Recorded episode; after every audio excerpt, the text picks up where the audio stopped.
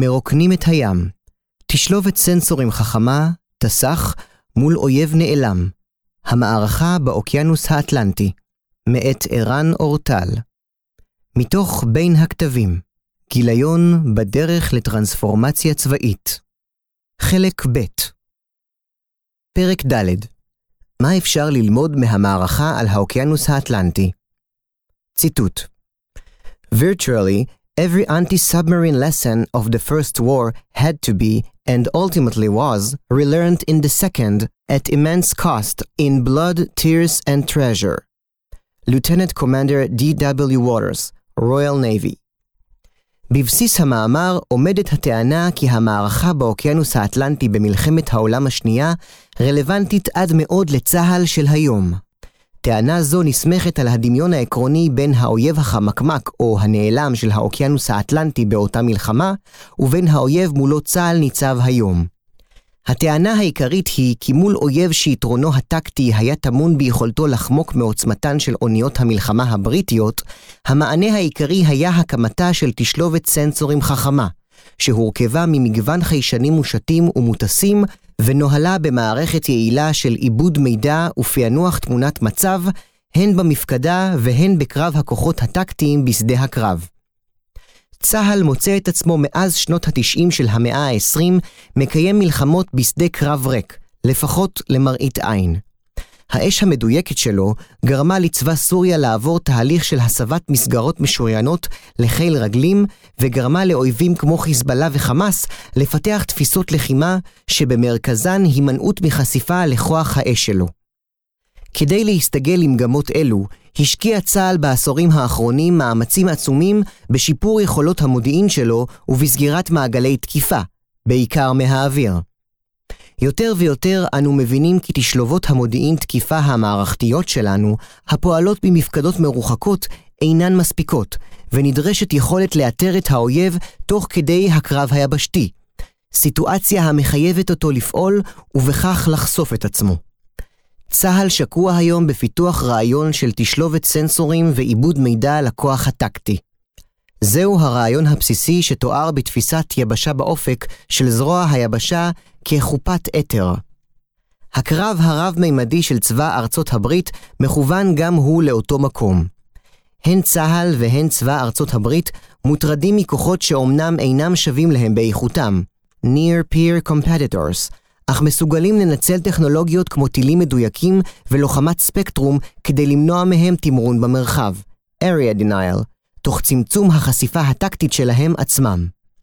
להלן יפורטו דגשי הלמידה הרלוונטיים לצה"ל מהניסיון שנרכש במערכה באוקיינוס האטלנטי. הדחקה ארגונית הצי הבריטי סירב להכיר בין שתי מלחמות העולם באתגר הצוללות כסוגיה עיקרית הדורשת מענה חריג. הסיבות לכך היו מגוונות. הסונאר הבריטי, אסדיק, היה הישג טכנולוגי וסוד כמוס ונחשב באדמירלות למענה מוחץ לאתגר, למרות מגבלותיו שהיו ידועות היטב. זאת ועוד, השנים שבין שתי מלחמות העולם היו שנות משבר כלכלי עמוק, והצי הבריטי נאלץ להילחם על קבלת משאבים. האדמירלות, שראשיה היו כולם אדמירלים של ספינות המלחמה המסורתיות, ביקרה בכל דרך אפשרית לבנות אוניות מערכה וסיירות.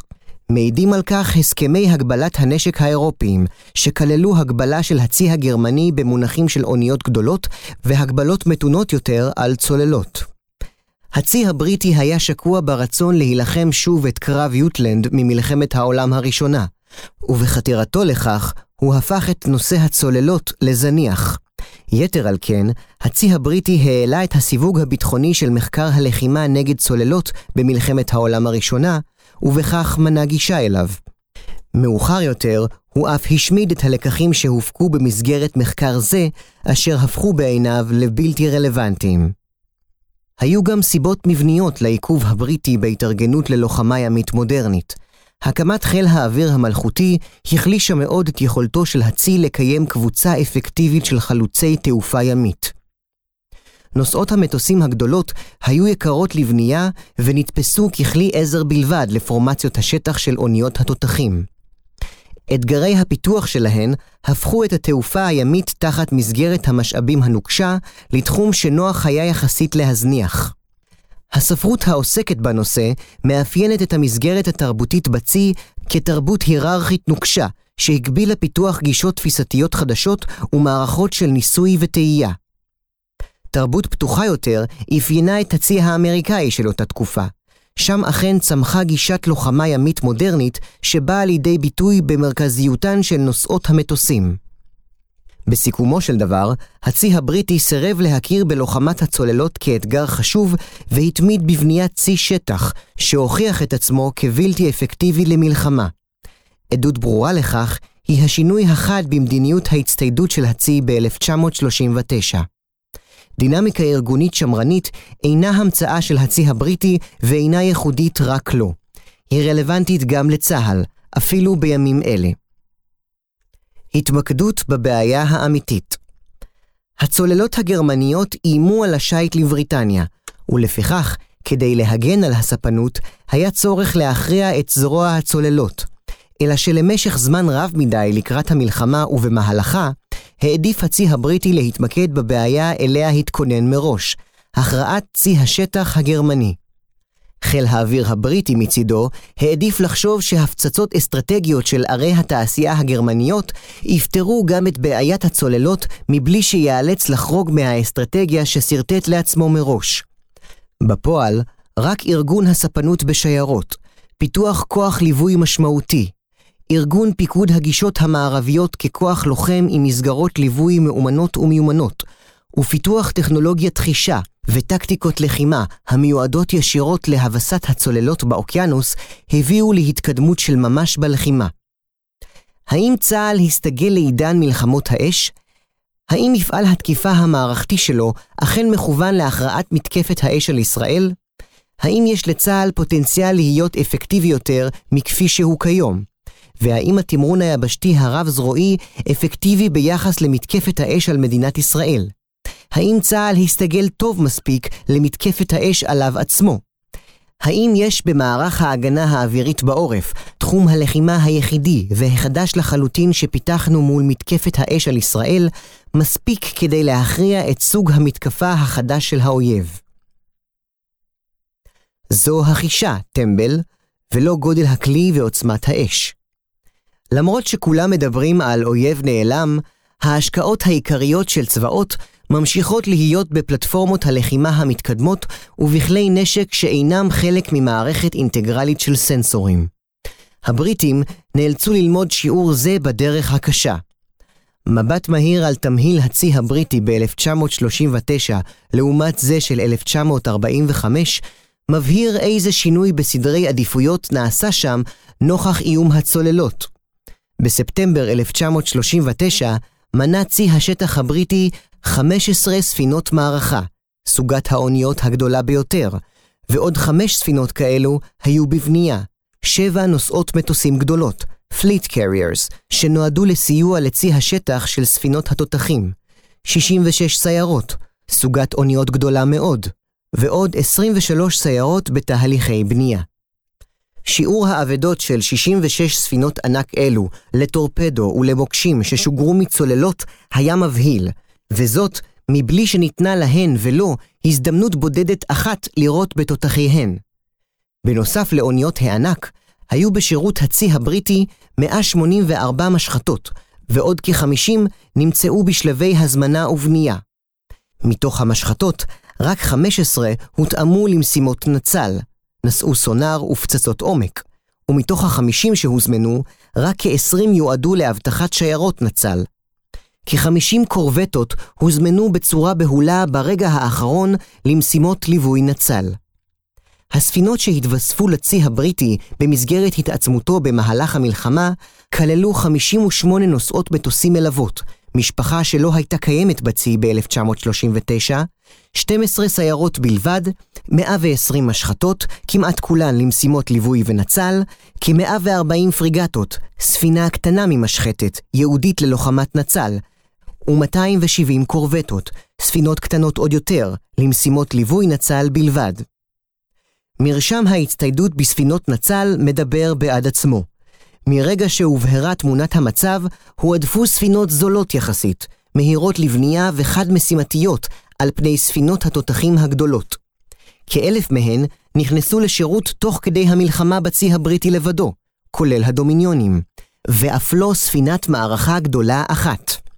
כל שנדרש מהספינות הללו, שהיו פחות משוריינות, פחות מהירות, ונשאו פחות תותחים פחות גדולים, היה שיישאו יותר חיישנים אלקטרוניים ותחמושת נצל פשוטה יחסית, ויוכלו לשאת מטוסים שיספקו כיסוי של סיור אווירי נתמך חיישנים. ומה קורה בצה"ל? למרות תפיסות כמו חופת אתר, חלק מרכזי בתוכנית ההצטיידות בתחום היבשה עדיין מהווים טנקים, נגמ"שים כבדים, נגמ"שים קלים וטומטים, תותח מתנייע, חדשים. משאבים רבים מושקעים בהגנה על הכלים, ופחות משאבים מושקעים ביכולת הקטלניות כלפי האויב המאיים עליהם. הפלטפורמות הכבדות לא איבדו את חשיבותן, אך לפחות חלקן צריך לשנות ייעוד וצורה. נדרשים יותר כלי סיור וחישה, יותר נושאי כלי טיס בלתי מאוישים עם חיישנים, ויותר נושאי טילי תקיפה המשולבים ברשת החיישנים המרחבית. מרכז הכובד הוא במרחב הטקטי. את מערכת הנצל באוקיינוס האטלנטי ניהל במשך המלחמה כולה פיקוד הגישות המערביות. כבר מתחילת המלחמה התפתחה מערכת האיכון מתחנות חופים, ובמהלך 1941 גם פוצח צופן התקשורת של הצי הגרמני, האניגמה. הניהול הריכוזי של המערכה הכוללת, הפניית שיירות לנתיבים מאוימים פחות והניצנים של סיור אווירי מצד פיקוד החופים, נשאו תרומה חשובה למערכה. עם זאת, ההסבר הבולט והחד משמעי להכרעת המערכה במאי 1943 הוא צבירתו של כוח ליווי שיירות משמעותי, ובתוך כך הכיסוי האווירי. באותו שלב, לא זו בלבד שמסגרות הליווי יכלו ללוות כל שיירה, אלא גם יכלו לעשות זאת באמצעות פריסה רחבה של הכוח ומגוון של גלאי צוללות. ריבוי זוויות החישה בתוך שדה הקרב עצמו, מיומנות מסגרות הליווי בלוחמת החישה החדשה ומימד החישה והתקיפה האווירית הצמודה, הם הם ההסבר לדחיקת הסוללות של אדמירל דניץ במאי 1943 ממעמד של ציידים למצב של ניצודים. ומה באשר לצה"ל? היכן מרכז הכובד שלו בתחומי החישה ועיבוד המידע? צה"ל עדיין תופס את החישה כתחום מודיעיני של סוכנויות איסוף מרכזיות, ואת עיבוד המידע כתהליך מרוכז של מחקר. את אלה משלים הרעיון של הפצת המידע ליחידות הטקטיות. בשפת צה"ל מדובר באגף מודיעין מטכ"לי ובגישת לוחמם, בעוד שהדרג הטקטי עדיין מתמקד בתמרון מבוסס ריכוזי כוח ואש, אך באופן עיוור למדי. אווירייה טקטית אורגנית כאמור, אחד הכלים האפקטיביים ביותר ללחימה בצוללות היה הכוח האווירי. חלק מהמחקרים מייחס את הכרעת המערכה באפריל-מאי 1943 ישירות לפעולת קבוצות הסיוע ציד קטל שבבסיסן נושאות מלוות. היכולת של כוח אווירי לסייר במרחבי האוקיינוס, לגלות מיקומי אויב ואף לתקוף אותו בהצלחה גוברת, הייתה קריטית לניצחון. הכפפתו האופרטיבית של פיקוד החופים הבריטי לצי, אכן שיפרה את התיאום הטקטי בין האוויר לים.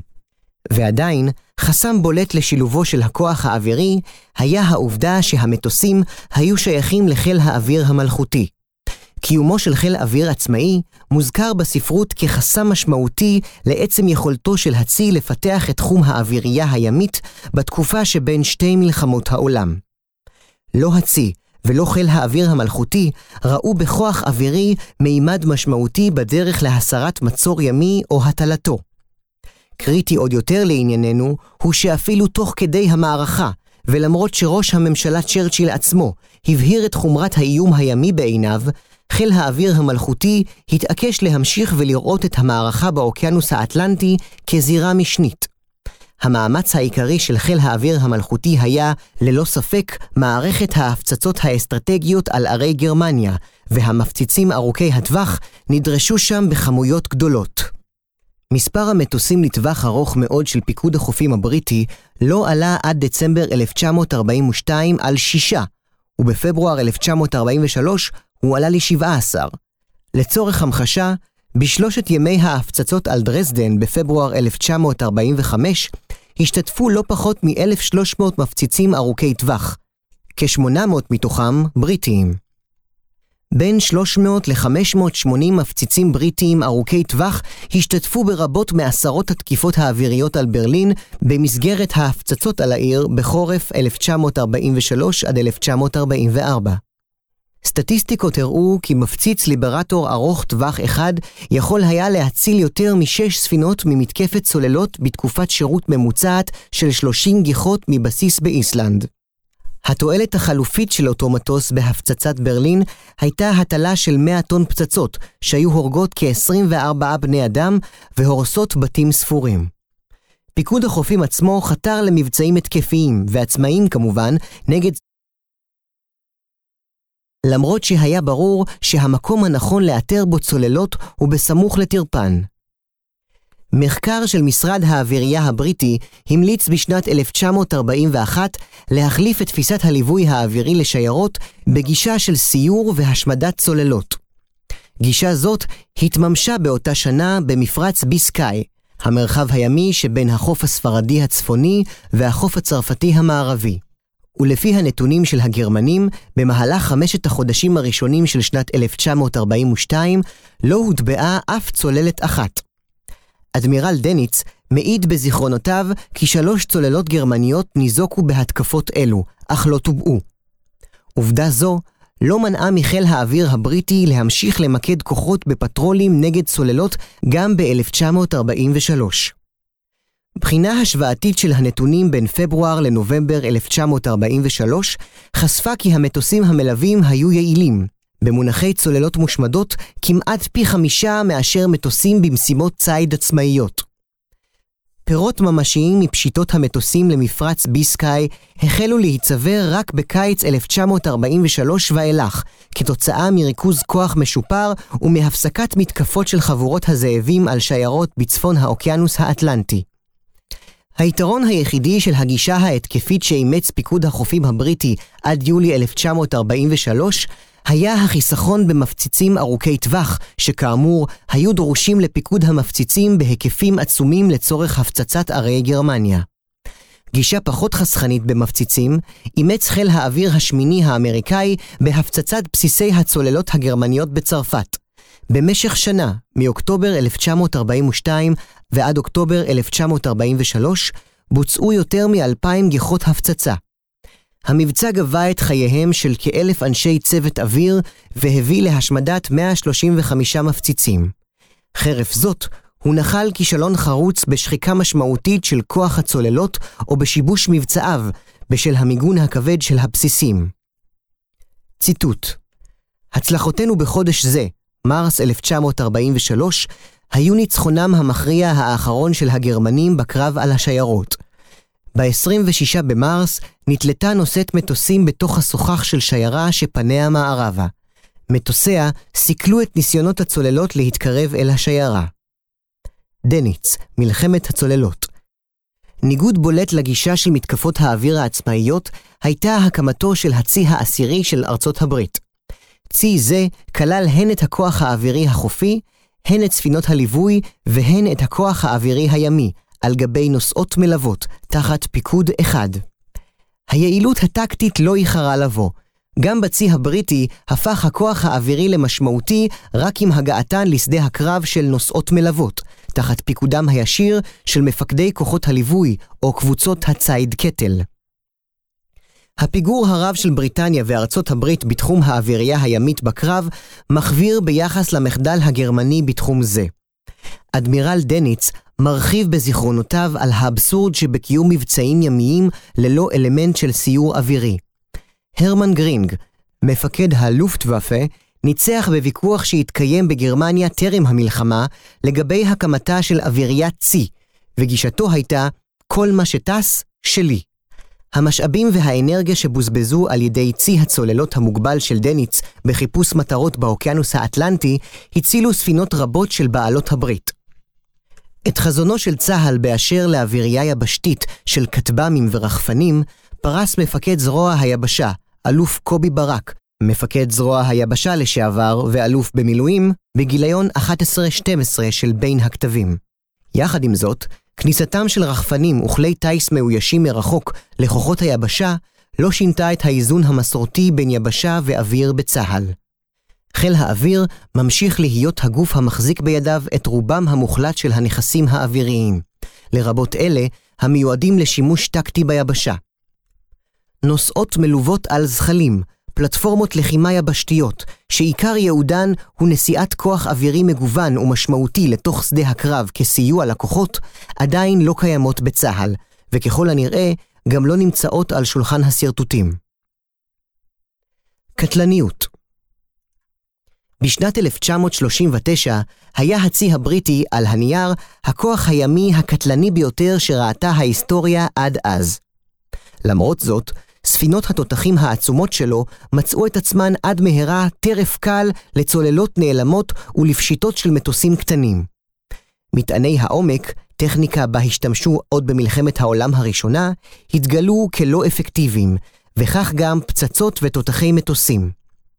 התפנית בהיבט הקטלניות הגיעה כאשר ספינות הליווי הבריטיות צוידו במערכות תקיפה כמו קיפודים ודיונונים, שהיו ניתנות להפעלה במקביל לרכישת הצוללות בסונאר. התקיפה ממטוסים הפכה ליעילה רק עם הכנסת טכנולוגיית הזרקור מתואם המקם וכוונות Angular Velocity Sight, AVS. ומה קורה בצה"ל? האויב מסרב להיכנס לכוונות הנשק שלנו, המוכרות לו היטב, ולהירכש כמטרה. גילויו במהלך הקרב על ידי אמצעים מודיעיניים אינו מספיק בדרך כלל כדי לסגור עליו את מעגל התקיפה. כלי הנשק של הכוח המתמרן, שאינם מקושרי חיישנים בדרך כלל, אינם ממוצים. נדרשים כלי תקיפה המתואמים עם חיישנים, שסגולתם העיקרית היא מהירותם ודיוק הפעלתם, ולא גודל ראש הקרב בו הם מצוידים, כמו גם תשלובת סנסורים מגוונת וחמושה. מהפכת המידע הטקטית מוטה לטובתנו. חלק מהספרות מתאר את המערכה באוקיינוס האטלנטי כתחרות, במידה רבה תחרות טכנולוגית בין שני צדדים שווים. כך, פיצוח הקוד הגרמני, האניגמה, על ידי הבריטים, הביא לשכלול הקוד בצד השני, ואיום הסונאר נוטרל במידה רבה באמצעות טקטיקות גרמניות, כמו לחימה מעל פני המים בחסות החשיכה, ותרגילי חמיקה מספינות הליווי. זאת ועוד, המקם הבריטי נתקל בפיתוח גלאי המקם הגרמניים, מטוקס או GSR, והיו צעדים וצעדי נגד נוספים. לפי התיאור הזה, ההסבר לתוצאות הקרב הוא יתרון טכנולוגי וחומרי של בעלות הברית, לצד מספר שגיאות מסייעות גרמניות, כמו הוויתור על שימוש בגלאי המקם, מתוך מסקנה שגויה שהוא מסגיר את מיקום הצוללת, או המסקנה השגויה ששידור בפרצי זמן קצרים חסין מאיכון. בחינה ביקורתית של הנתונים מצביעה על כך שהתחרות נטטה מלכתחילה לטובת הצד הבריטי. להבנתנו, הצוללות הגרמניות התחילו את הקרב כשרוב הפוטנציאל הטקטי שלהן כבר מומש, היתרון הטקטי של צלילה ושל צליפה מרחוק, טורפדו, היה פועל יוצא של טכנולוגיות מנוע, הנעה חשמלית ואוויר דחוס. אף אחת מהטכנולוגיות המכניות האלו לא עמדה בפני פריצת דרך משמעותית במהלך שנות המלחמה. הנעה גרעינית החלה מהפכה בתחום הצוללות רק בשנות ה-50 של המאה. יכולתן של הצוללות לשפר את טקטיקת ההיעלמות שלהן באמצעות משטר חתימות נוקשה יותר, דיממת אלחוט, הפלגה תת-ימית, הייתה מוגבלת למדי וגבתה מהן מחיר יקר במונחים של יעילות. גם השנורקל, פתרון טכני של צינור נשימה הבולט מעל פני המים ומאפשר הפלגה תת-מימית רצופה, שנכנס לשירות לקראת סוף המלחמה, לא היה מסוגל לספק לצוללות את החמקנות שאבדה. ספינות ליווי וסיורים אוויריים חמושים במקם סנטימטרי ובתצפית יכולים היו לנסות לאתר את הציוד העל-מימי בלילה ואת שובל ההפלגה הלבן של התורן ביום, בעוד שהשנורקל יצר מגבלות תמרון קשות לצוללות. על המערכה במאי 1943 כתב בעניין זה אדמירל דניץ. ציטוט המקם, ובעיקר איתור המקם על ידי מטוסים, שלל למעשה מהצוללות את כושרן להילחם על פני המים. מבצעי חבורות זאבים נגד שיירות לא היו אפשריים עוד. האלקטרוניקה, לעומת זאת, הייתה התפתחות מהפכנית. היכולת להפוך את פוטנציאל האלקטרוניקה לעולם שלם של הנדסה חדשנית בחיישנים ובתקשורת, הייתה כמעט אינסופית. האלקטרוניקה סייעה פחות לצוללות ויותר לאלה שצדו אותן. תקשורת הרדיו אפשרה את טקטיקת חבורות הזאבים, שהייתה קריטית ללחימה בשיירות מלוות, אך לא מעבר לכך. לראיה, הצוללות לא צוידו מעולם במקם, מכשיר מורכב להפעלה בהקשר של צוללת, ובעצמו קורן למרחוק ומסגיר מיקום. הספינות, תרפן של הצוללות, היו ממילא ניתנות לזיהוי מרחוק. חיישנים אלקטרוניים חדשים היו קלים לפיתוח יותר מאשר צוללות חמקניות יותר, וגם הרבה יותר זולים. במחיר של צוללת אחת ניתן היה לבנות, לצייד בחיישנים, לאמן ולהטיס בים עשרות מטוסי סיור. כוח הצוללות נדרש לפתח תוך כדי המלחמה דגמים של צוללות גדולות, ארוכות טווח ויקרות יותר. כך, דגם 21 יועד להפלגות תת-ימיות ארוכות ומהירות הרבה יותר, בזכות גוף גדול יותר וכמות עצומה של סוללות חשמליות בתוכו. עם זאת, אפילו פתרון יקר ומאוחר מדי זה, לא גילם פוטנציאל היעלמות מהותי מספיק ביחס לטכנולוגיית איכון הרדיו, למכ"ם הסנטימטרי נגד פריסקופ ולחיישנים המגנטיים.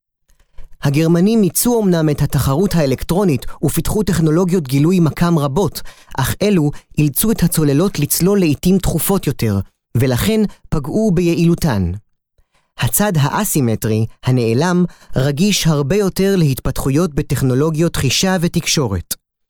מנגד, בעלות הברית נדרשו רק לפתח ספינות ליווי פשוטות, זולות ומהירות יותר לייצור. הספינות עדיין היו גדולות ויקרות מצוללות, אך יכולת הייצור הנתונה של כל אחד מהצדדים אפשרה תוך שנים ספורות לבריטניה ולארצות הברית לבנות מערכת נצל רב-מימדית, משוכללת ובתפוצה רחבה, שהיוותה הרבה יותר מפיצוי על הגידול המקביל בכוח הצוללות הגרמני. צה"ל נהנה לא רק מיתרון חומרי מובהק ביחס לאויביו, אלא גם מפוטנציאל טכנולוגי מובהק. אמנם טכנולוגיות חישה ועיבוד מידע זמינות לשני הצדדים, אם כי גם כאן היתרון הישראלי בנגישות לטכנולוגיה וביכולת פיתוח האמל"ח הוא מובהק, אך הפוטנציאל בהקשר המבצעי הוא שונה. לחימת צה"ל היא בעיקר גלויה, מבוססת פלטפורמות ביבשה, בים ובאוויר. האויב יכול לשפר את יכולתו לאסוף ולגבש תמונת מצב ולכוון טוב יותר את מערכת האש שלו כלפי צה"ל, אך זהו שיפור שולי יחסית למצב הנוכחי. לעומת זאת, חשיפת האויב החמקמק על ידי תשלובות סנסורים ועיבוד מידע משוכללות בשדה הקרב, משמעותה שמיטת הקרקע מתחת לתפיסת הלחימה שלו. טכניקות כמו לחימה משטחים סבוכים ובנויים ומהתת קרקע באמצעות רקטות, טילים נגד שריון ומטוסים, יכולות אומנם להמשיך ולהשתכלל, אך מבחינה מהותית מיצו את עצמן. האויב הגיע למיצוי טכניקת ההיעלמות, ואילו צה"ל עדיין לא התחיל לגרד את פני השטח של תשלובות חישה ועיבוד טקטיות.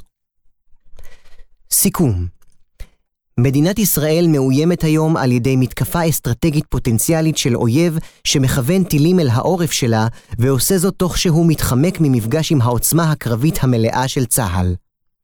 טקטיקה של היעלמות בשטח ומתחתיו מצד אחד, ופרצים של אש טקטית למניעת מרחב, area denial מכוחותינו מהצד השני, מתארים גם את היתרון של כוח הצוללות הגרמני במלחמת העולם השנייה, וגם את האתגר של צה"ל היום. המערכה באוקיינוס האטלנטי בשנות המלחמה מהווה לכן מקור רב ערך ללמידה. האלקטרוניקה אז והדיגיטציה היום מגלמות פוטנציאל שעיקרו חישה, תקשורת ועיבוד מידע. ההזדמנות להיפוך הקערה במישור הטכנולוגי נמצאת בצד שלנו ונגד הצד המסתתר. הכוח האווירי שיחק תפקיד קריטי בפיצוח אתגר הצוללות במלחמת העולם השנייה, והמערכה באוקיינוס האטלנטי מלמדת שהמימד האווירי חייב להיות משולב בכוח הטקטי עצמו ותחת פיקוד אחוד. חיל האוויר המלכותי הבריטי סירב להפנות מאמץ משמעותי למערכה בים גם תחת לחצים כבדים, ולמרות שבמהלך המלחמה יוצרו בבריטניה לבדה 38 אלף מפציצים וכ-7,000 מטוסי סיור, בשיא המערכה, באביב 1943, שירתו בפיקוד החופים הבריטי רק 49 מטוסים ארוכי טווח. חיישנים לא באים במקום פלטפורמות. הספינות לא איבדו את מקומן בשדה הקרב באוקיינוס, אך שינו את תפקידן. יותר פלטפורמות פשוטות, זולות וקלות לייצור נכנסו למערכה, ותפקידן העיקרי היה נשיאת מערכות חישה וכלי נשק ייעודיים שתואמו איתן. התוצאה הייתה פחות קטלניות גנרית של תותחים ויותר תשלובות חישה קטל מתואמות ומדויקות. הכיוון הקיים בצה"ל אינו כזה. שינויים קטנים הם האויב של שינויים גדולים. כל הציים החזיקו בין שתי מלחמות העולם כוח צוללות ונושאות מטוסים. הקצינים שזיהו את השינוי בטבע הלוחמה הימית והצביעו על הצורך במימד אווירי ובצוללות, נדחו בין היתר משום שבכל נקודת זמן יכלו הציים וחילות האוויר להצביע על עשייה בתחומם. למעשה, העיסוק בצוללות ובכוח אווירי ימי התבצע בשולי הארגון ולא היווה חלק משמעותי מפיתוח תפיסתו לקראת המלחמה הבאה. אלה היו עלי תאנה שבחסותם נמשכה השמרנות התפיסתית בארגון. זהו ככל הנראה הלקח החשוב מכולם. בריטניה שילמה מחיר דמים עצום עבור הלמידה. בהתחשב בעובדה שמלחמת צוללות התרחשה כבר 20 שנה קודם למלחמת העולם השנייה, היה זה שכר לימוד מופקע בעליל. הוא שולם בשל סירוב עקבי, נחוש ומתועד היטב של הצי הבריטי לחרוג ממנהגיו הישנים ולהפנות את תשומת ליבו מספינות התותחים העצומות לחידושים כמו אווירייה ימית, צוללות, ספינות נצל וחיישנים אלקטרוניים. לכל משל ישנן מגבלות. עולם הביג דאטה, בשונה מעולם החתימות האלקטרוניות של מלחמת העולם השנייה, מחייב יכולות עיבוד מידע מקומיות. שוני נוסף הנוגע ספציפית לצה"ל, הוא שאינו מתכנן מלחמה שתימשך חמש שנים. התנאים השונים של ישראל מחייבים למצות ככל האפשר את המקומות שבהם כן ניתן ללמוד מההיסטוריה. האויב שלנו היום דומה מספיק, וההזדמנות הטכנולוגית של העידן הדיגיטלי החדש מאירה לנו פנים. סנסורים מגוונים, זולים וקטנים, רחפנים וכלי טיס אוטונומיים שניתן לשלבם בכוחות היבשה בהיקפים גדולים, רשתות מידע אלחוטיות ועיבוד מידע אוטומטי, כל אלה מספקים לנו את ההזדמנות ליצור את תשלובת החישה עיבוד תקיפה הרלוונטיות למקומותינו. האויב הנעלם רגיש עד מאוד לחידושים אלה. הבה נדלג על שכר הלימוד בשדה הקרב הבא.